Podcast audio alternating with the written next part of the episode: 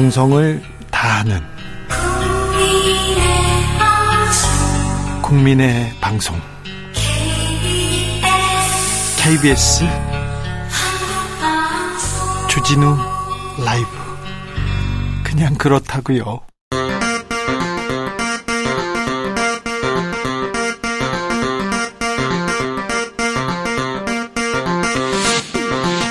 주진우 라이브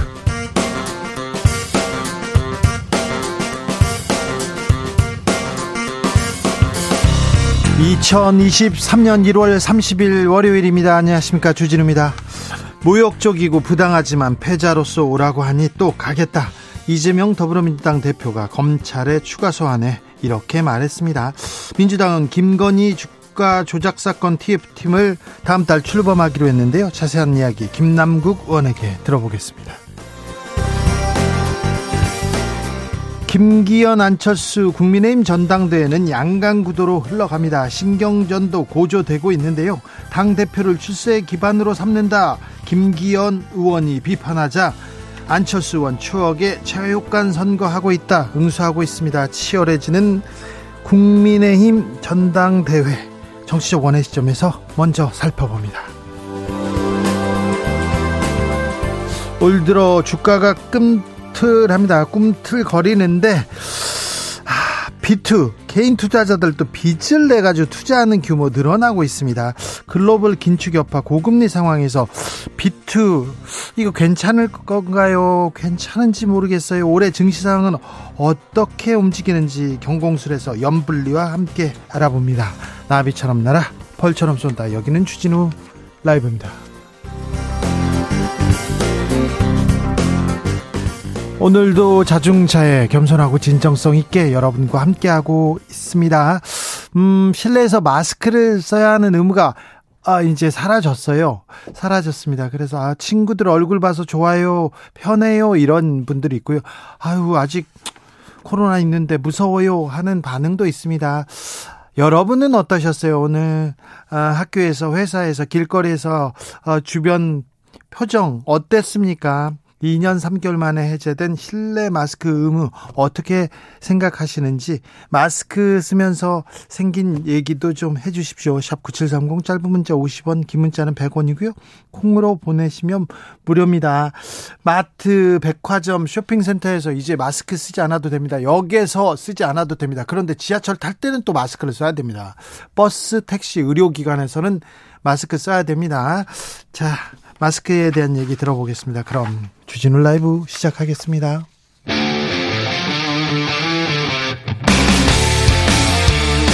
탐사보도 외길 인생 20년. 주 기자가 제일 싫어하는 것은?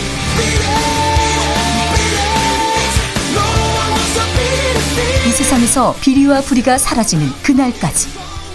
오늘도 흔들림 없이 주진우 라이브와 함께.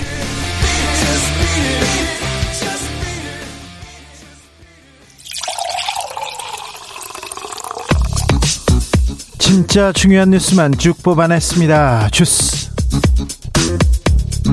정상근 기자 어서 오세요. 네, 안녕하십니까. 오늘부터 실내 마스크 착용 의무 해제됩니다. 네, 실내 마스크 착용 의무가 오늘 0시부터 해제가 됐습니다. 정상근 기자도 마스크를 벗었습니다. 네. 그렇습니다. 방송 네. 중이니까요. 네. 어, 무려 2년 3개월여 만인데요. 예, 하지만 이 마스크를 들고 다니시긴 하셔야 할 것 같습니다. 네. 예, 아직까지 마스크 착용이 의무로 남아 있는 곳이 있고요. 또 네. 각자의 방역 지침에 따라 착용해야 하는 장소가 있습니다. 거의 대부분 쓰고 계시더라고요. 거의 대부분 쓰고 다니시고요. 네, 뭐 저도 오늘 마트를 갔다 왔는데 벗은 분들을 거의 못 봤는데요. 네. 어, 일단 뭐 병원이나 약국 등 의료기관에 들어갈 때는 마스크를 꼭 써야 합니다. 네. 이 대형마트 같은 경우에는 마스크를 벗어도 되는데 어, 대형마트 안에 있는 약국을 간다 간다면 그 약국에서는 마스크를 꼭 써야 하는 시기입니다. 약국 의료기관은 써야 됩니다. 네, 버스나 택시, 비행기나 지하철 같은 대중교통도 마스크를 꼭 써야 하는데요. 택시도 써야 되죠. 네, 그렇습니다. 네. 하지만 타기 직전에는 벗어도 됩니다. 타기 직전에요? 네, 그러니까 지하철을 기다릴 때 이 플랫폼에서는 벗어도 되지만 역에서 벗어도 되지만 네네 이 지하철을 타는 순간부터는 마스크를 써야 합니다. 네. 어, 그리고 어린이집이나 학교도 이 마스크 착용은 앞으로 자율에 맡기는데요. 어, 그러나 이 어린이집이나 학교에서 마스크를 벗어도 이 통학버스를 탈 때는 마스크를 써야 합니다. 어, 한편 방역 당국은 본인이 의심 증상이 있는 경우 또 환기가 어려운 환경일 때 어, 함성이나 합창 등 침이 많이 튀는 곳에서는 마스크 착용을 강력 권고한다라고 밝혔습니다. 몸이 안 좋으면 쉬고요. 그리고 몸이 안 좋으면 빨리 병원에 가서 먼저 코로나 걸렸는지 이렇게 어, 체크하는 것도 주변을 위해서 나를 위해서 꼭 필요합니다. 5월에는 마스크 의무 완전히 해지할 수도 있다 이런 얘기도 나왔습니다. 네, 정기석 코로나19 특별대응단장은 실내 마스크 의무가 예외 장소 없이 전면 해제되는 시점을 5월쯤으로 예측을 했습니다. 개인 의견을 전제로 이같이 밝혔는데요. 아, 그러면서 모든 논의는 위원회 등을 중심으로 이루어질 것이라면서 그때까지 나오는 자료를 통해 결정하겠다라고 밝혔습니다. 네. 어, 그리고 실내 마스크를 해제를 하긴 했지만 여전히 코로나19는 위험한 질병이라면서 위험한 환경에서는 마스크를 적극적으로 착용해달라라고 당부했습니다. 오늘부터 은행도 일찍 문을 열기로 했습니다. 네, 실내 마스크 착용 의무 해제와 함께 은행과 증권사의 영업 시간이 오전 9시로 앞당겨졌습니다. 어, 은행 영업 시간은 원래 오전 9시부터 오후 4시까지였는데요. 사회적 거리두기가 4단계로 올라가면서 금융 노사가 영업 시간을 오전 9시 30분에서 오후 3시 30분으로 시간을 줄인 바 있습니다. 어, 다만 아직까지는 이 금융노조가 반발하고 있는 상황입니다. 코로나 상황 어떻습니까? 네, 오늘 발표된 코로나19 신규 확진자 수는 7,416명으로 어제의 절반 이하로 줄었습니다. 이 주말 검사 건수 감소 영향으로 보입니다만 어, 그래도 지난주 월요일에 비해서도 2천여 명 정도 줄었고요. 어, 지난해 7월 4일 이후 210일 만에 가장 적은 수의 확진자이기도 합니다. 네. 어, 위중증 환자 수도 빠르게 줄고 있는데요. 오늘 발표된 위중증 환자 수는 402명으로 400명대 초반까지 내려갔습니다. 어, 사망자는 30명이 나왔습니다. 우리나라와 일본에 대해서 중국이 비자 발급을 제한했습니다. 이건 명백한 보복 성격이었는데요. 그런데 일본은 비자 발급 제한 풀었어요. 네, 한국과 일본에 대해 비자 발급을 제한했던 중국 정부가 일본에 대해서만 규제를 풀기로 했습니다. 어, 하지만 한국인에 대한 단기 비자 발급을 재개한다는 얘기는 없었다라고 하는데요. 예, 중국 정부는 지난 10일 한국인 단기 비자와 일본인 일반 비자 발급을 중단하고 그 다음 날은 이 중국 경유자에 대한 단기 무비자 체류도 제한한 바 있습니다. 어, 이는 한국과 일본이 이 중국발 입국자 방역을 강화한 데 대한 보복 조치로 해석이 됐었는데요. 어, 당시 일본은 이 중국발 입국자에 대한 PCR 검사 등을 의무화했지만 어, 우리처럼 단기 비자 발급을 제한하지는 않았었기 때문에 어, 이번에 일본에 대해서만 규제를 푼 것으로 보입니다. 어, 이런 상황에서 우리는 이 중국인 단기 비자 발급 제한을 다음 달까지 연장했는데요. 이 중국이 상응 조치를 강조했던 만큼 한국에 대한 비자 발급 규제는 당분간 유지될 가능성이 큰 상황입니다. 네, 중국에 대해서도 우리가 좀 외교력을 보여야 됩니다. 외교력을 중국한테 더 보여야 하는 시점입니다. 음, 자영업자들, 자영업자들은 고통이 더 가중되고 있다고 합니다. 업무용 난방비가 지난 1년간 폭등했다고 합니다. 네, 코로나19의 물가 폭등으로 고통받고 있는 자영업자들이 급등한 난방비라는 삼중고를 겪고 있다라고 합니다. 예, 한국도시가스공사, 한국가스공사와 한국도시가스협회에 따르면 지난해 12월 기준으로 업무 난방용 가스 도매 요금이 메가줄당 34.69원을 기록해서 1년 전보다 57.6%나 올랐다라고 합니다. 57%나요? 네, 업무 난방용 요금은 주거 목적 이외의 건축물에서 난방을 목적으로 사용되는 가스 요금을 말하는데요. 같은 기간 주택용 난방 요금도 42.3%나 올라가긴 했지만 이 자영업자들의 부담이 훨씬 컸다라는 의미입니다. 특히 올 겨울이 유난히 춥고 또 지난 12월의 경우 나 업무용 난방요금 인상폭이 더 가팔라지면서 이 주택용 난방요금의 두 배에 달했기 때문에 이 자영업자분들의 체감 난방비 인상률은 더욱 높을 것으로 보입니다. 아, 난방비 고지서 아, 이, 이 세금 너무 무서워요. 막 그런 분들이 있는데요. 다음 달은 더 많이 나온다요. 이런 얘기 계속 나오고 있어서 이 난방비 지원을 하거나 난방비에 대한 대책을 좀 세워야 될 것 같아요. 정부에서 난방비 지원 두 배로 해주겠다 이렇게 얘기했는데 구멍이 너무 큽니다. 받지 못하는 취약계층 너무 많아 보입니다. 네, 에너지 빈곤층에 대한 실태 조사가 제대로 이루어지지 않은 상태에서 정부 발표가 나왔다라는 지적이 나왔는데요. 어, 정부는 앞서 160만 가구를 대상으로 가스 요금을 할인하고 또 117만 가구를 대상으로 에너지 바우처를 두 배 올리겠다라고 발표한 바 있습니다. 네.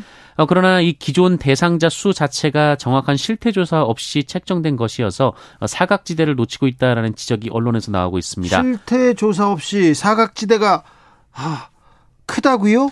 네, 160만 가구와 117만 가구 중에 겹치는 세대도 많다라고 하는데요. 아, 그래요?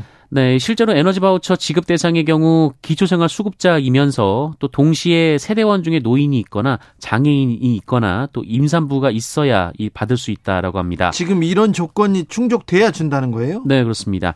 어, 더욱이 에너지 바우처와 가스 요금 할인 모두 신청을 해야 하기 때문에 이거 신청을 하라고 하면 몰라서 신청을 안 하는 사람들 어떻게 하는지 몰라서 그냥 못 받는 사람들 많거든요. 네, 정보 도달률이 낮은 정, 저소득층의 특성상 이 제도 자체를 모르거나 신청 방법을 몰라서 지원을 못 받는 분들도 있을 것이다. 이런 보도가 나왔습니다.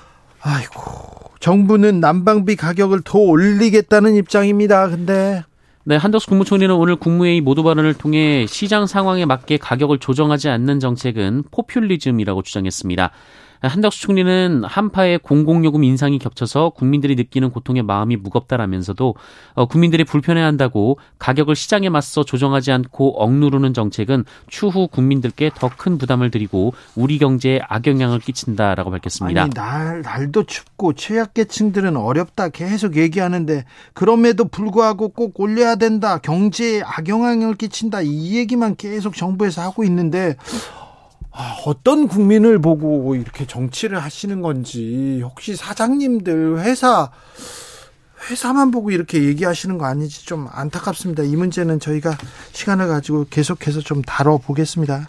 안 오르는 게 없어요. 안 오르는 게요. 며칠 전에 뭐 과자, 뭐 아이스크림 얘기했는데 샌드위치 값도 오르고 솔값도 올라간답니다.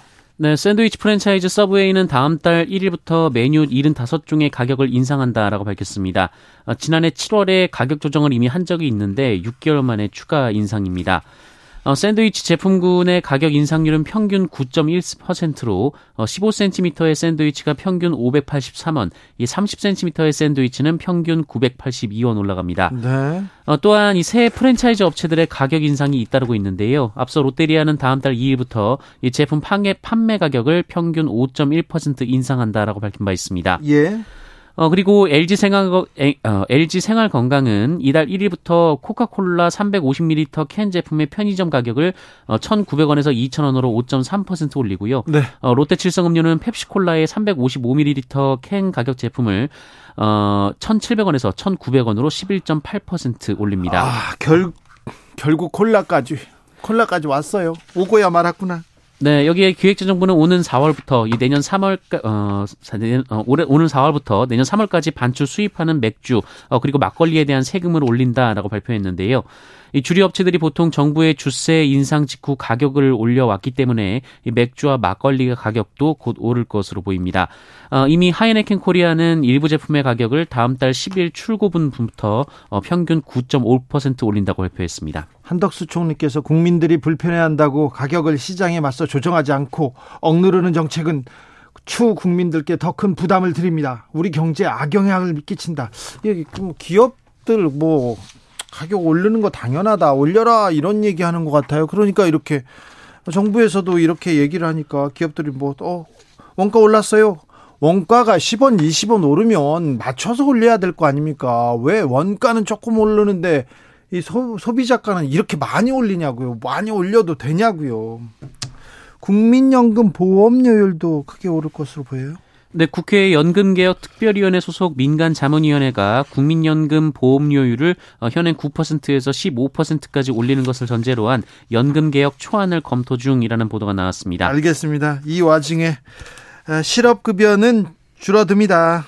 네, 고용노동부는 오늘 국무회의에서 앞으로 구직자에게 실업급여를 지원하는 대신 구직자의 취업을 촉진하고 근로 의욕을 높이는 일자리 정책을 펼치겠다라고 보고했습니다. 또한 정부 주도의 직접 일자리 사업을 줄이고 이 민간의 일자리 창출을 뒷받침하기 위한 직업 훈련 또 고용 서비스를 강화하기로 했다라고 밝혔습니다. 네. 알겠어요. 이재명 대표가 지난 토요일 검찰 소환 조사를 받았습니다. 그런데 검찰에서 추가 소환 얘기를 내놨습니다. 이재명 대표는 추가 소환에도 응하겠다는 입장 밝혔습니다. 네, 이재명 민주당 대표는 오늘 국회에서 기자간담회를 열고 검찰의 추가 소환 조사 요구에 대해 모욕적이고 부당하다라고 말했습니다만 이 대선 패자로서 오라고 하니 또 가겠다라며 어, 본인이 부족해서 대선에서 패배했기 때문에 그 대가를 치르는 것이다라고 말했습니다. 대선에서 패했기 때문에 검찰로부터 이런 모욕적이고 부당한 수모를 겪고 있다 이렇게 얘기하셨어요? 네, 이재명 대표는 본인의 선거 패배로 인해 사회 각 분야가 퇴보하고 국민이 겪는 고통이 너무 크다라면서 어, 본인이 승자의 발길질을 당하고 밟힌다 한들 우리 국민의 고통에 비교하겠느냐라고 주장했습니다. 네. 대통령실에서는 김의겸 의원 또 고발하셨네. 네, 대통령실은 오늘 민주당 김의겸 대변인을 명예훼손 혐의로 고발했습니다. 앞서 김의겸 대변인은 지난 27일 서면 브리핑을 통해서 어, 김건희 여사가 우리 기술이라는 작전조에도 주가 조작에 관여한 혐의가 드러났다라고 주장한 바 있습니다. 자, 김건희 여사 얘기만 나오면 음, 대통령실에서 고발합니다. 지난번에는 장경태 의원 고발했었는데 이번엔 김의겸 의원인데요. 자세한 내용은 잠시 후에 저희가 김남국 의원에게 이재명 대표 추가 소환 그리고 김의겸 의원 고발당한 소식 이렇게 들어보겠습니다.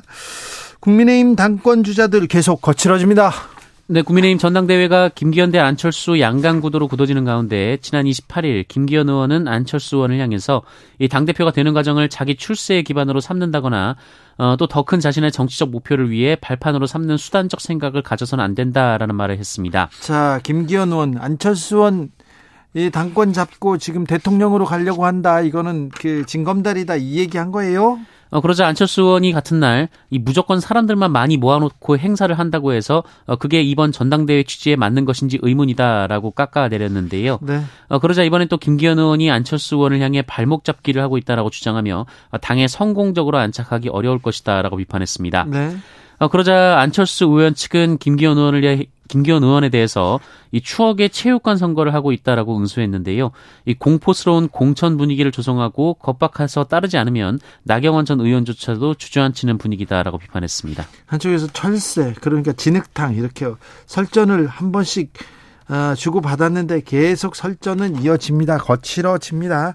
아, 국민의힘 당권 경쟁 어떻게 되는지는 잠시 후에 최민희 이현주 의원하고 자세히 들여다봅니다. 부재중 전화를 계속 남기는 거. 그러니까 전화를 안 받는데 계속 전화하는 거 있지 않습니까? 이 부분도 스토킹이다. 이런 판결 나왔어요. 네, 부재중 전화를 반복해서 남기거나 이 차단된 전화번호 표시가 뜨도록 전화를 하는 것도 스토킹이라는 법원 판단이 나왔습니다. 네. 어, 인천지법은 특수협박, 재물손괴, 주거침입, 스토킹 범죄 처벌 등에 관한 법률 위반 혐의 등으로 기소된 42살 A 씨에게 징역 2년을 선고하고 40시간의 어, 스토킹 치료 프로그램 이수를 명령했는데요. 어, 예 씨는 지난해 9월 28일부터 10월 3일까지 이 전 동거녀인 B 씨에게 문자 메시지 172차례, 이 전화 시도 13차례 등 이 전화를 이용해 스토킹을 한 혐의를 받았습니다. 어, 특히 재판부는 범행 중 부재 중 전화 그리고 차단된 전화 표시 등에 대해 스토킹 범죄에 해당한다고 이 별도 판단을 내놨습니다. 네. 어, 재판부는 상대방의 전화에 일정한 정보가 도달하는 것만으로도 어, 전화를 이용해 공포심 등을 유발하는 행위에 해당한다라고 판시했습니다. 앞서 이 법원은 부재중 전화까지는 스토킹 행위로 보지 않는다라는 판단을 내놨었는데요. 어, 스토킹에 대한 사회적 시선 변화에 따라 이 새로운 판례가 적용될지 주목되고 있습니다. 아, 주스 정상근 기자와 함께했습니다. 정상근 기자 마스크 벗고 방송한 게 근 3년 되는 것 같아요. 네, 그런 것 같습니다. 그죠? 네. 사회적 거리두기 강화되면서 마스크를 그렇습니다. 썼었는데요. 네. 낯설어요. 네, 어, 마스크를 안 쓰고 있으니까 네, 뭔가 그죠 네, 허전하죠. 어색합니다. 입을 그럼, 어떻게 표정을 지어야 될지 모르겠네요. 그러네요. 다시 쓸까요 우리? 아, 네. 아니, 민망하네요. 네. 네네. 정상근 기자 감사합니다. 고맙습니다. 아, 오늘 실내 마스크 의무 해제됐습니다. 여러 이야기 나옵니다. 3123님께서 실내 마스크 해제 첫날인데요. 평소와 다른 점 못 느꼈지만 마음만 가볍습니다. 아, 그리고 점심시간에 식당 왔다가 마스크 안 가져와서 사러 가거나 하는 번거로움은 없을 것 같아서 좋습니다. 이렇게 얘기합니다. 안 신자님, 아직 추우니까 마스크 쓰고 다니면 감기 덜 걸리고 좋아요. 얘기합니다. 맞아요. 그런데 추울 때는 마스크 쓰는 것이 그렇게 힘들진 않았는데 더울 때 있잖아요. 더운 날 마스크 쓰느라고 얼마나 고생하셨어요. 그래도 우리는 마스크 쓰면 안전합니다. 마스크 쓰면 남들한테 폐해가 안 끼칩니다. 아, 나의 건강보다 우리의 건강을 위해서 마스크 잘 써주신 거 정말 대단하고 감사하게 생각합니다. 최지영님, 저는요, 그냥요, 찝찝해서요. 그냥 쓰고 다니려고요. 이런 분들이 많습니다. 지금 열에 아홉은 그냥 쓰고 다니시더라고요. 밖에서도. 3286님, 개인의 폐 건강과 위생을 위해서 마스크 착용 필수입니다. 이렇게 얘기하셨고요. 유민정님, 딸아이가 고등학생인데 벗는 게 어색하다고 쓰고 다닌대요. 이런 분들 많아요. 아유. 뭐 마스크 쓰고 이렇게 조용히 다니는 것도 좋았어요. 이런 분들 많, 많거든요. 한규봉님, 전 계속 마스크 쓸래요. 면도 잘 안 해도 되거든요. 얘기하는데 남성분들 이런 분들 있어요. 남성분들 음 세수 안 한 분들도 많더라고요. 제가 보니까는 마스크 쓰면 된다고. 마스크 쓰는 거하고 세수 안 하는 거하고 무슨 상관인지. 아 면도는 아 뭐, 그렇죠. 면도는 9939님 마스크를 쓰는 동안 화장을 안 한 게 제일 좋았습니다. 출근 시간도 다축되고 무엇보다 외모에 신경을 덜 썼는데 이제 다시 화장을 시작하니까 너무 번거로워요. 얘기하는데 네. 아 그러시구나. 여성분들은 또 이런 면이 있군요.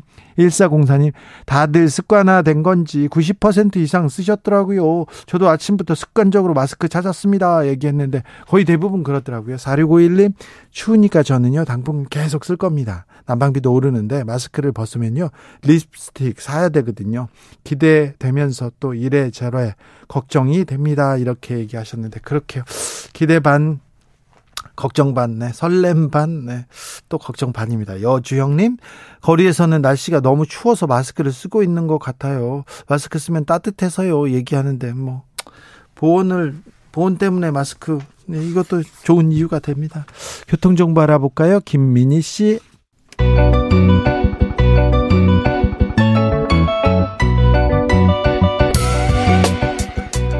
한층 날카롭다 한결 정확하다 한편 세심하다 밖에서 보는 내밀한 분석 정치적 원의 시점 오늘의 정치권 상황 원회에서 더 정확하게 분석해 드립니다 이연주 전 국민의힘 의원 어서 오세요 네, 반갑습니다. 부드러운 카리스마 이현주입니다. 최민희 전 더불어민주당 의원 어서 오세요. 네, 안녕하세요. 불굴의 희망 최민희입니다. 네. 음, 이재명 민주당 대표가 지난 토요일에 12시간 반에 걸친 검찰 소환 조사 받았습니다. 어떻게 보셨습니까, 최민희 의원님? 뭐 일단 검찰이 부르니까 가야 될 것 같죠. 그렇죠. 공권력인데 네. 관군이 네, 네. 부르니까 가야죠. 그런데 검찰권 남용임을 분명히 했고요. 네. 그러니까 지난 토요일에 그 조사는 우선 이재명 대표는 주중에는 일을 해야 되니까 주말에 나가겠다. 그렇게 해서 나가 그 주말에 나가게 된 것이고 근데 그때 이미 이재명 대표가 이상하게 수사를 질질 끈다. 한 번 더 소환할 것 같다. 이 얘기를 이미 토요일 날 했어요. 그 전에 근데 이틀 소, 환 조사가 필요하다고 또 검찰에서 네. 얘기했고요. 그런데 중요한 것은 수사를 그렇게 조사를 하지 않아도 되는데 시간을 질질 끌었다는 거죠. 예. 네, 그런 느낌을 받아서 어, 이게 재소환하기 위해서 시간을 끄는 것 같다. 이렇게 얘기했고, 네. 음, 실제로 검찰은 추가 소환을 예고했고, 민주당 내 분위기가 굉장히 안 좋았습니다. 네. 이런 식으로 살라미로 야당 대표를 부르는 게 이건 모욕 죽이고 모욕의 횟수를 늘리는 거지 이게 무슨 수사 진척의 의미가 있냐 이런 굉장히 격앙된 분위기라 어제까지만 해도 민주당에선 추가 소환에 응하지 않아야 된다가 대다수였습니다. 네. 음. 그렇게 어, 그러니까 어쨌든 검사 독재 시스템에서 예. 야당 대표 정적 죽이기 보복 수사라고 보는 것이고 예. 그리고 무엇보다 민주당 내 소위 반명 의원이라고 하는 분들도 검찰의 수사가 장기화되면서 증거가 제시되지 않으니까 네. 그러니까 김종민 의원 같은 경우도 검찰이 팩트로 어, 말을 해야 된다. 만약에 팩트가 없으면 이건 부당하다. 이런 요지의 얘기를 분명하게 하게 되는 그러니까 지난 주말을 계기로 민주당 내 반명 의원들의 기류가 바뀌었습니다. 이현주 의원님? 네, 하여튼 뭐 어, 소환 조사 어쨌든 부르면 가서 조사 받는 건 당연하니까요. 네. 어, 이번에는 어쨌든 이렇게 정, 적극적으로 또 가서 조사도 받고 어, 또 뭐 지난번처럼 이렇게 좀 위세를 보이는 뭐 이런 게 없어서 어, 다행이었다 이렇게 생각이 들고요. 어, 좀 빨리 조속히 마무리됐으면 좋겠다. 그렇죠. 네, 야당 네. 대표인데 네. 한 사안을 가지고 그리고 또 묵비를 하고 있는 사안이면 어, 검찰이 이렇게 한 번에 조사해서 끝낼 수도 있잖아요. 묵비는 아니죠. 진술 음. 방어권을 행사했을 뿐이죠. 묵비권도 진술 방어권 중 음, 그런데 묵비는 어쩐지 말을 안안한 것 같은데 그건 아니고 진술서를 가져가서 네. 네, 음. 했으니까. 네, 저 제가 뭐 검찰 조사 제일 많이 받아본 사람 중에 하나로 묵비 전문가로서 이거는 뭐 피의자의 네, 피의자의 네. 당연한 권리고요. 그렇게 얘기할 수도 있거든요. 빨리빨리 어쨌든 이제는 국민들도 조금 피로감이 오려고 한다. 네. 그러니까 네. 어, 이제 빨리빨리 어, 마무리할 때가 됐다. 어, 여기서 이제 더 끌면, 네, 더 끌면. 어, 저는 역효과 난다. 제가 네. 여당 어, 여당으로서 보면, 예. 아, 더 끄는 것이 혹시 이제 여당 입장에서 전략적으로 더 도움이 된다. 왜냐하면 야당이 더 계속 이렇게 수렁에 빠져드는 게 우리한테 유리해서 이렇게 생각할 수도 있는데요. 네. 그게 저는 꼭 그렇지 않을 수도 있다. 왜냐하면 그렇죠. 네. 어, 이제 점 이제 슬슬 피로감이 느껴지기 시작했다. 네. 이제 충분히 충분히 그 부분에 대해서는 국민들이 알 만큼 알기 때문에 이제 빨리 어, 마무리 더 이상 끌지 말고 마무리해야 되고요. 네. 어 그래 그리고 이제 어, 대장동 사건, 어, 이 한 축은 성남시에 대한 거고요. 예. 한 축은, 어, 검찰, 이 사법 관련된, 어, 뭐라고 해야 돼, 비리랄까요? 50억 클럽 아닙니까? 네. 어, 이 50억 클럽 부분 빨리 수사해야 됩니다. 네. 네. 자, 그런데요.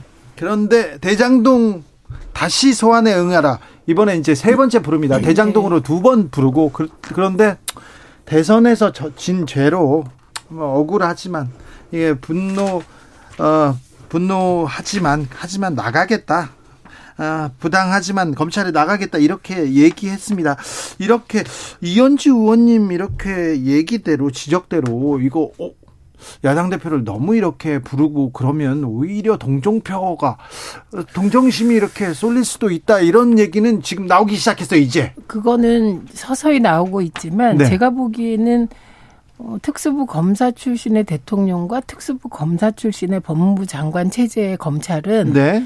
그런 것보다는 어, 이재명 대표를 어떻게든 기소하고 구속시키려고 그냥 직진으로 달려가는 분위기인 것 같습니다. 그래요? 예, 그런데 그 아까 제가 말씀드렸듯이 당내에선 이제 더, 이, 더 이상의 소환은 야당 대표에 대한, 대한 지나친 모욕 주기다 반대가 심했는데 그 이재명 대표가 나가겠다 검찰이 부르는데 예, 음. 그렇게 본인이 결정한 겁니다. 오늘 아침에 결정을 했고 그리고 그런 인식이 민주당 내에 깔려 있어요.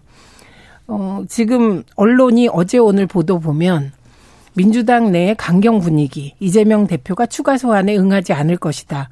그럼 검찰의 검찰발로 어떤 보도가 나왔냐면 추가 소환 불응은 증거 인멸이다. 음. 이런 제목의 보도가 나왔어요. 네, 그리고 음. 구속영장을 칠 수 있다, 칠 것이다, 네. 구속영장 친다, 준비한다. 구속영장 청구 기사가 바로 나왔죠. 네, 그렇게 음. 되면 동 이제 구속영장을 치면 국회 체포 동의안이 가게 되잖아요. 그러면 방탄 프레임 으로 일제히 정부 여당이 민주당을 올가매려고 하는 상황이다. 이런 인식이 있었습니다. 음. 근데 어쨌든 대표는 그런 인식과 상관없이 부르면 가겠다. 네, 이런 입장을 분명히 했고 이번에는 아주 당부까지 했습니다. 네, 아무도 나오지 말라고. 그러니까요. 그러니까 부르면 당연히 가야죠. 어 그런데 이제 이거를 좀 가능하면 좀 빨리빨리 끝냈으면 하는 거고요. 어, 그리고 이제 다행히 이번에는 어쨌든 오지 말라 이렇게 한 것은 좀 상황 파악을 잘 하신 것 같다. 이렇게 민심에 대한.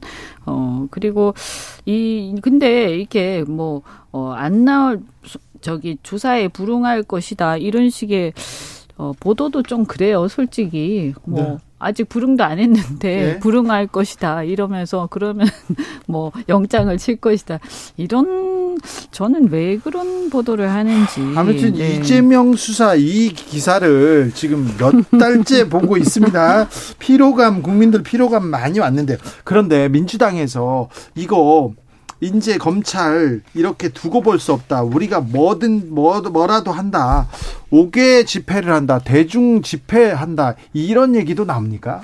그 5개 집회라기 그 표현이 좀 애매하죠. 네. 장외투쟁에 사실상 들어간다. 예. 네, 들어가야 한다. 이유는 이재명 대표 탄압보다 더 중요한 건 어, 민생을 도탄에 빠뜨린 어, 윤석열 정부 국민 보고 대회를 하겠다. 이게 핵심입니다. 국민 보고대 장애 투쟁 얘기했는데 네. 그러면 원외로 지금 바, 바깥으로 나가는 거잖아요. 아니 원내외 병행 투쟁하는 거죠. 그래요? 예, 국회를 버리지는 않습니다. 음, 저는 예전에도 음. 일관되게 네. 같이 의정 활동할 때도 네, 네. 저는 장외 투쟁을 하더라도 네. 국회를 버리면 안 된다. 이게 일관된 입장이었고 음, 민주당의 콘센서스도 그렇습니다. 네. 국회의원들의 가장 그 유력한 투쟁 그 수단이 사실은 어, 원내 투쟁이죠. 예. 어, 그러니까 뭐 야당이 투쟁할 수 있는 가장 큰 무기가 어, 국회 아닙니까? 네. 어, 그런데 지금 더군다나 다수당인데 원내를 버리고 보이콧 한다라는 건 굉장히 어리석은, 네. 어리석은 판단이겠죠. 설마 그럴 리, 뭐, 그러면 그것은 굉장히 어리석다라고 생각하고요. 네. 그래서 아마 병행하지 않을까라고 저도 생각이 들고, 어쨌든 뭐 제가 볼 때는 어 뭐 민주당이 어떻게 투쟁을 하든 그런데 어, 검찰은 또 수사를 할 건 해야 되겠죠. 그런데 네. 너무 오래 끌고 있으니까 이건 네. 빨리 마무리를 하고 그러게요. 사실 지금 어, 정권 출범한 지 이제 거의 1년 다 돼가지 않습니까? 네. 어, 그러니까 이제는 어, 소위 말해서 적폐 수사, 적폐 청산 에 해당된 되는 그런 성격의 수사들은 이제 마무리할 때가 됐다고 생각이 돼요. 예, 예. 황경희 님도 빈소리가 요란한 빈술에 요란한 것처럼 검찰 소수 너무 수사가 너무 요란해요. 알맹이가 없어요. 얘기하는데 음 검찰 수사가 너무 길다, 너무 요란하다 이런 지적은 계속되고 있습니다. 그런데 민주당 내에서 김건희 특검 카드 꺼내 놓습니까? 김건희 특검 관련하여서는 그 민주당 내에서 일관되게 특검이 필요하다는 입장입니다. 그리고 그 이번에 김건희 특검에 드라이브를 걸게 된 것은 예. 뉴스타파 보도 때문입니다. 음. 그리고 정확히 뉴스타파 보도 때문이라는 말도 안 맞죠. 도이치모터스 주가 조작 재판 관련하여 그 재판에서 검사들이 영부인과 대통령 장모의 연루 의혹 그 정황이 담긴 녹취록을 틀고 그것을 물어보면서 질문하면서 검사의 입으로 확인된 사실들이 있습니다. 음. 그래서 그 녹취록에 의하면 어, 김건희 여사가 직접 주문을 하기도 하고, 네. 어, 김건희 여사와 장모 간의 통정 거래 정황도 그 녹취록에 들어 있기 때문에 그 그러한 재판 과정에서 나온 사실들로 인하여 민주당이 김건희 특검에 드라이브를 걸게 된 것이죠. 예, 이현주 의원님. 글쎄 뭐 그것 뭐 그거는 이제 민주당이 계속 진행 추진을 해왔던 거니까요. 어, 민주당 야당 입장에서는 뭐 추진하는 것은 야당의 또 자유니까 네, 그건 남 지켜볼 문제다. 그런데 네. 어 제가 볼 때 분명히 그 부분에 대한 의혹 어 그런 것들이 전혀 근거 없는 건 아닌 것 같아요. 그래서 네. 어 거기에 대해서 검찰이 수사 진행 상황 이런 것들에 대해서 전 진전이 없는 것은 좀 문제가 있다. 그렇죠. 네, 그래서 또 소환 조사는 해야 어, 되지 않아요? 이게 사법 정의의 실현을 이렇게 제대로 외치려면 어, 일관돼야 돼요. 네. 공정해야 되지 않습니까? 그렇죠. 어, 그래서 상대편만 열심히 또 이렇게 수사를 하고 우리 편을 안 한다 이러면 그 문제잖아요. 그렇게 보 아, 이게 네. 공정하게 보이는 것도 매우 중요합니다. 네, 그래서 저는 어 그게 지금 가장 큰 아킬레스건이 돼 가고 있는 것 같아요. 그래서 네. 이 점에 대해서 아마 검찰도 잘 알고 있지 않을까. 그래서 아마 제가 볼 때는 어이 이재명 대표에 대한 수사 이것이 마무리된과 동시에 그 부분에 부분에 대한 입장도 분명히 정리가 돼야 될 것이다 이렇게 봅니다. 이재명 대표 그 대장동을 이재명 대표 수사로 마무리한다면 이건 검찰은 존립 근거가 없어진다고 저는 생각해요. 50억 클럽. 예, 50억 클럽 음. 네, 아, 그러니까 제 얘기는 되고. 이재명 대표에 네. 대한 수사가 마무리된가 네, 동시에 50억 클럽 해야 되고 어, 이, 어, 그 부분에 네. 대한 입장도 분명히 정리가 돼야 될 거고요. 그다음에 그 동시에 또 아까도 제가 모두에 말씀드렸지만 50억 클럽 특히 박영수 네. 어 이제 특검이라든가 이런 부분에 대한 의혹 예. 이런 것들을 제대로 수사를 하지 않으면 왜냐면 우리 국민이 다 알아요. 네. 이거 다 보고 있거든요. 그런데 이게 언론, 언론 굉장히 의심스럽다고 다 생각하는 한다고요. 근데 수사가 제대로 안 되고 있어. 그러면 이게 말이 됩니까? 결국에는 시간이 지나면 하게 돼 있어요. 하게 돼 있는데 나중에 더 크게 얻어맞아요. 네, 언론사 기자들에 대한 수사. 음. 대장동은 아, 쟁점이 너무 그럼 많고요. 이렇게 돼요. 이 권력이 강할 때는 사람들이 말 하나고 다 가만히 있어요. 네. 한 2년 권, 지나면 권력이 우리도 이제 몇 번 봤잖아요. 권력이 이제 힘이 빠지면 빠질수록 다들 양심 선언하고 다 난리가 나요. 그리고 말했던 거 다 뒤집어요. 그럼 그때 가서 더 심하게 엄청나게 얻어 터져요. 네. 네 그리고 정말 윤석 제가 제가 제일 그 궁금한 건 윤석열 대통령 부친 집을 김만배 씨 누나가 사준 정황. 궁금해요. 네, 네. 너무 궁금합니다. 김지영님께서 이재명 방탄용으로 김건희 특검 외치지 말고 민생에 좀 신경 쓰세요. 이렇게 지적했는데 이재명 방탄용으로 김건희 외치는 거다는 주장은 어떻게 생각하십니까? 그거는 완전 국민의힘과 대통령실 입장에서 민주당을 비난하기 위해서 하시는 말씀이죠. 아니, 그렇게 보는 분들도 있어요. 아니 그러니까 그 네. 입장을 어디에다 네. 시각을 두고 보느냐인데 그러니까 이거는 공정하게 오해, 해야 된다는 네, 그런 오해를 안 받으려면 민주당도 이제 이재명 대표가 그래서 왜 그 전에는 좀 수사를 이제 수사에 응하는 거를 좀 약간 이렇게 좀 지연하거나 이런 느낌이 좀 있었잖아요. 근데 최근에는 적극적으로 응하고 있기 네. 때문에 그나마 전 다행이라고 생각하고 예. 어쨌든 이렇게 수사를 빨리 응하고 빨리 마무리를 해야 된다. 그리고 어 김건희 수사 문제는 김건희 여사 수사 문제는 별개로 어또 조속히 이것도 어, 해야 된다. 그렇죠. 이렇게 네. 결론 내리면 될 것 같습니다. 네. 음, 그렇죠. 이재명 수사만 하냐? 이게 김건희는 이렇게 얘기가 둘, 나오는데. 둘 다 해야 되는 거예요. 그렇죠. 그러니까 당연한 걸. 네. 네. 예를 들면 그럼 이재명 그러니까 김건희 여사 수사 안 하니까 이재명 대표 수사도 하지 마라. 이 주장이랑 아니죠. 똑같은 거예요. 네. 그런데 대통령실에서 김건희 여사 주가 조작 의혹 있다 이렇게 주장한 김의겸 의원, 민주당 김의겸 의원을 고발하기로 했는데 지난번에는 장경태 의원 고발했는데 대통령실의 고발 어떻게 보셨습니까, 이현주 의원님?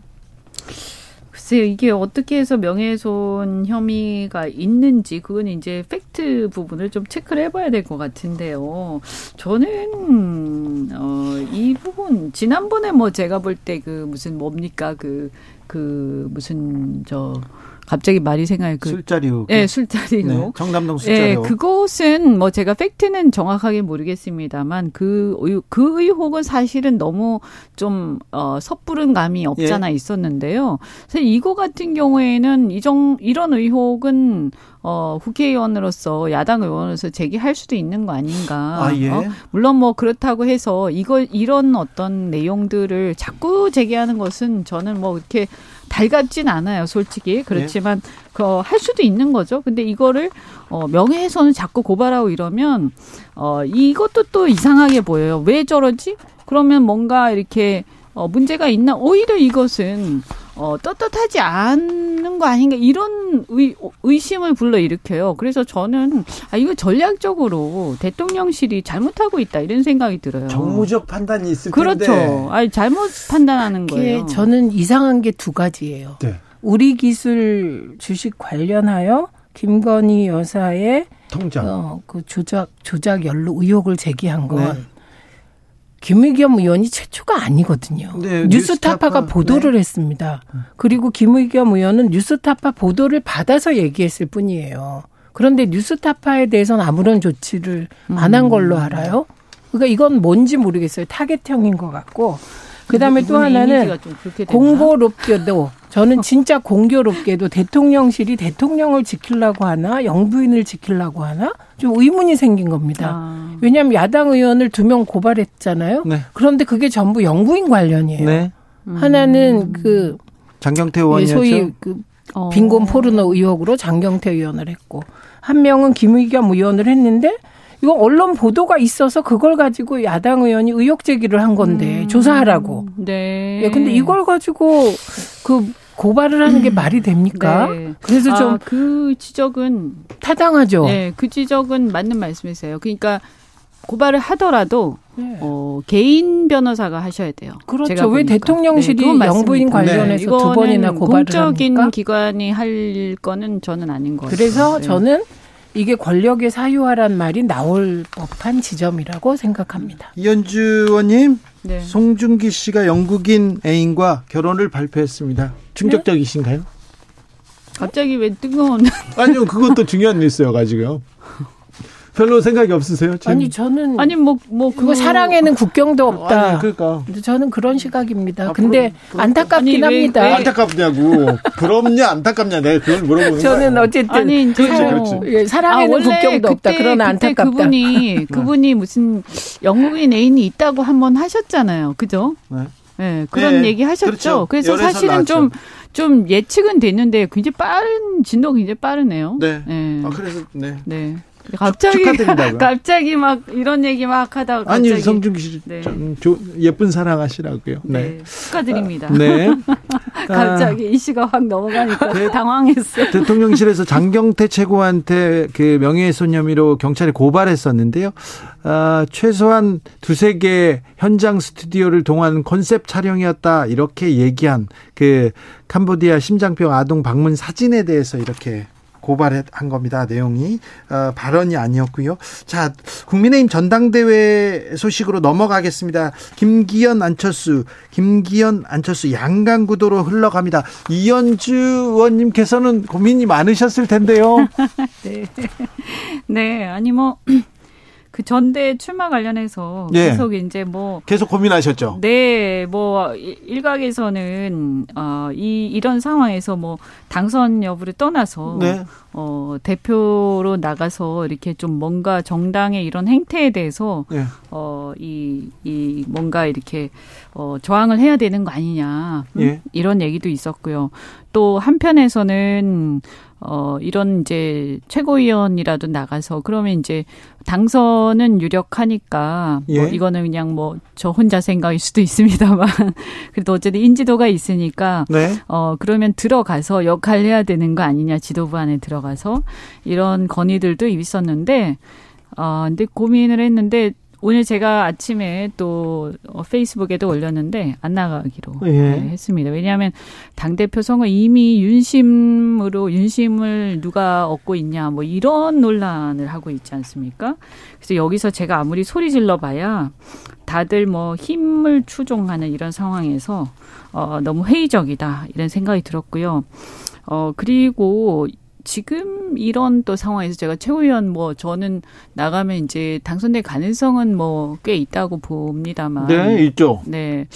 어, 뭐 또 건방진 얘기일 수도 있습니다만 뭐 설사 가능성이 있다고 하더라도 그게 문제가 아니다. 왜냐하면 제가 나가서 그러면 자유로운 토론이 가능해야 되는데 이런 상황에서 제가 어떤 다른 의견을 말할 수 있는 분위기가 되겠냐? 어, 지도부 회의에서. 국민의 힘인데, 정당인데, 자유로운 토론도 쉽지 않습니까? 그러니까 나름 어떤 균형치 역할을 할 수 있어야 되는데요. 그러면 결국에는 그 안에서 볼썽사나운 모습을 보이게 될 거. 오히려 제가 밖에서 바른 소리 하는 것보다 더 더 힘든 상황이 벌어질 거고요. 더 어려운, 더 그 얘기를 하기가 더 위축될 것이다. 어, 그리고 이게 자칫 잘못하면 그 안에 분위기에 매몰돼 가지고요. 네. 그냥 내 공천이나 바라는 그런 최고위원이 될 수가 있어요. 예. 그냥 그 분위기에 이렇게 쭉 흘러가면서. 예. 근데 그것은 제가 솔직히 과거에 민주당 탈당까지 하고 이렇게 하면서 어 제가 뭔가 이렇게 막 외치고 또 이렇게 어떤 패거리 정치라든가 이런 것들에 대해서 굉장히 비판을 많이 해왔는데 아 이거는 제가 양심상 도저히 그런 네. 정치는 할 수가 없다. 예. 국민의힘에서 국민의 난방비 폭탄 에 대해서 전 정권 탓하는 거 이거 언제까지 전 정권 남탓만 아니, 할 거냐 뭐 이렇게 집권, 얘기할 수 있는 사람이 이현주 정도 그렇죠. 됩니다. 집권 2년 차인데 그 말도 안 되고 특히 저는 원전 탓하면서 난방비 올랐다고 하는 건 정말 근거가 없는 거라서 그런데 네. 저는 국민의힘 전당대회에 대해서 한 말씀 드리자면 지금 김기현 안철수 양강 구도가 되면서 엎치락 뒤치락 하기 시작했잖아요. 네. 그래서 두 주자 간에는 엄청 신경전이 벌어지는 것 같아요. 근데 신경전의 내용을 모르겠어요. 저는 이 대목에서 되게 씁쓸하기도 하고 정치 전체에 대해서 기운이 네. 빠지기도 한데 지금 경제가 어렵고 민생이 어렵잖아요. 네. 그럼 적어도 여당 대표 선거라면 이 민생에 대해서 나는 이렇게 해결책을 낼 거야. 당장에 지금 종부세가 덜 거치고 지금 부동산이 폭락하면서 세수도 문제가 되고 있다는 보도까지 나왔으면 이 문제를 어떻게 해결하겠다라는 대책이나 보수의 방향성은 없이 누가 더 윤심이냐 아니냐를 논쟁하고 있으니 거기 하나 더 착잡하죠. 이제 네, 박심까지 나왔습니다. 황교안 후보는 저기 박심? 네. 박근혜, 박근혜 전 대통령 심. 집 앞에 가지고 생일상 차리겠다고 아니, 얘기합니다. 전근대 무슨 왕정 국가인가요? 노다지님께서 음. 이현주 의원님 나가지 음. 마세요. 극우 유튜버들 나오고요. 좀 이상해요. 음, 네. 좀 수준 그렇습니다. 이렇게 얘기하는데요. 고민이 많습니다. 진짜 이런 정치를 정말 이게 왜 이렇게 갈수록 더 안 좋아지는지. 근데 뭔가 이 정치가 더 나아질 수 있도록 역할은 해야겠는데. 예. 지금은 어쨌든 때가 아닌 것 같습니다. 근데 네. 유승민 전 의원 이 오히려 나와서 블럭을 형성해 줘야 될 것 같아요. 그런데 네. 나경원 전 의원이 출마하느냐 마느냐 그 친윤이냐 반윤이냐 이 논쟁 때문에 지금 이현주에 대한 음. 유승민의 다른 생각 이런 거는 다 붙여버려요. 그죠?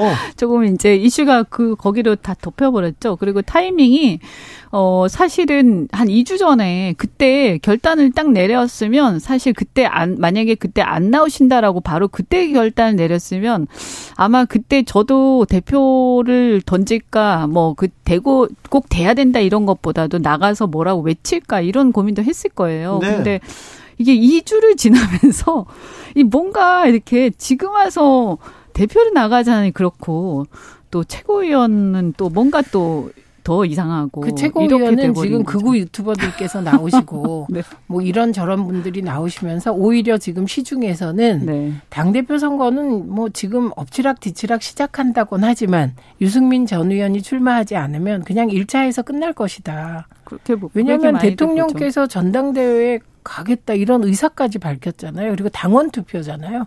그 대통령께 힘을 실어주자 이런 분위기가 당원들 사이에서 쫙 돌 것 같잖아요. 네. 그래서 그냥 김 빠진 맥주 됐다. 당대표 선거는 이런 음. 분위기고 오히려 최고위원 선거가 역동적으로 됐다. 이런 분위기입니다. 지금 박성준 의원, 이만희 의원, 그다음에 이준석 지도부였던 정미경, 김재원, 김용태 전 최고 출사표 던졌고요. 신의 한수, 가세연, 따따붙다 이런 보수 유튜버들도 도전하고 있습니다. 아니 근데 그, 왜 지난 지도부에서 그분들도 또 네. 그때 그러면 그분들이 그때 그러면 어, 그, 그, 잘하신 건가. 어? 아, 저는 정말 지금 이게 최고위원 선거도 그렇고 도대체 이 지도부 선거의 의미가 어떻게 된 건가? 이게 최고, 이게 이 선거가요, 공천을 받기 위한 어떤 수단이 된 것 같아서 너무, 아, 저는. 사실. 네. 사실, 음, 최고위원 나가실, 나가시려는 분들 네. 공천권 때문에 그런 거 아닙니까? 아니 그냥 그게 꼭 그런 건가요? 그리고 그런 분들이 많잖아요. 그러니까 이게 그래서 잘 그래서 오히려 오히려 나가면 이게 안 될 것 같은. 예, 나가면 이게 창피한 좀 부끄러운 야 이래 그 너도 그래서 나가는 거야 이런 얘기 들을 것 같은 그런 생각이 들더라고요. 그리고 이게 그럼 그러니까 어떻게 되겠어요? 그러면 공천을 받으려면 나가서 할 얘기를 못 하게 돼요. 아 그렇죠. 그렇지 않습니까? 네. 네. 그렇죠. 그럼 나가서 할 얘기를 하고 견제를 하는 상황이 돼 버리면 오히려 안 나가니만 못 하는 상황이 돼 버리는 거예요. 만약에 그 민주당에서 당 대표 선거를 하는데 딜레마가 있죠. 그런 강력한 외압이 들어와서 이렇게 휘청휘청거리고 사람들이 이준석, 유승민, 나경원 이런 거물들이 날아가고 이러면 언론은 어떻게 했을까요? 요새 그게 제가 아주 무척 궁금한 지점입니다. 민주당은 그런 일이 있으면 당이 뭐 난리가 났겠죠. 그런 일이 이미 난리 나고 그리고 나경원 의원 같은 누군가가 있으면 그냥 출마해 갖고 그냥 죽고 살기로 싸운다. 사직생 생직사의 각오로 하기 때문에 문화 자체가 다른데 아, 저는 한 가지만은 해 주셨으면 좋겠어요. 당 대표나 최고위원들이 국민의힘이라도 공천권은 당원에게 돌려준다. 공천권은 시민에게 돌려준다. 그래서 상향식 공천은 하겠다. 그래서 지금 걱정되는 무슨 대통령실 주도의 공천이나 윤신 공천은 배제하겠다. 이거라도 좀 얘기하시면 어떨까 합니다. 특히 안철수 후보님. 네. 음. 상향식 공천을 근데 이제 그거를 또 회피하기 위해서 어 어떤 그 정계 개편 시나리오가 있을 수도 있어요. 그래요? 네, 그렇죠. 그렇죠. 예를 들면 네. 어떤 정계 개편이나 이런 시나리오를 만들면서 어 또 통합의 어떤 음, 그런 걸 만들면서 어 그그 그 저기 상해식 공천 약속이 유야무야 되는 거죠. 그럴 수도 있죠. 그런가요? 최민희 의원님, 김기현 의원과 사진을 찍은 김연경 선수 악플 세례를 받고 있다 이런 기사도 나오던데요. 뭐 악플은 원래 나쁜 거죠. 그런데 또 그 정도 하면 일단 유력한 여당 원, 어, 여당 대표 후보랑 사진을 찍으면 그 정도 유명세는 또 감당해야 되지 않겠습니까? 아 그렇습니까? 아 근데 아. 요즘에 그래서 이게 그 민주주의 그러니까 이 온라인이 이렇게 막 그 잘 발달하는 게요. 예. 그 유튜브의 알고리즘도 그렇고 네. 그것이 민주주의의 발전에 꼭 도움이 되는 것은 아니다. 네. 어 그래서 이런 것은 사실 모두가 어 이 구성원들이 좀 자각을 해야 돼 사실은 우리가 어, 지금 하나하나의 행동에 막 그냥 감정에 막 휘둘리고 이런, 근데 이거를 지도자들이 또 얘기를 또 해야 됩니다. 네, 것들을. 그렇죠. 음. 이현주 의원님, 네. 마지막으로 하나 짧게. 네. 네. 김기현 의원이 유리합니까? 안철수 의원이 유리합니까? 아니, 이게 국민의힘 지지자를 상대로 여론조사하는 거하고 당원들이 찍는 거하고 조금 달라요. 그래요? 그래서 조직 선거의 결과가 나올 가능성이 많습니다. 이번에는요? 네. 조직 선거다. 그럼 김기현, 김기현 의원이 유리하다. 이런 자, 최민희, 이현주, 이현주, 최민희 감사합니다 두 분. 고맙습니다. 네.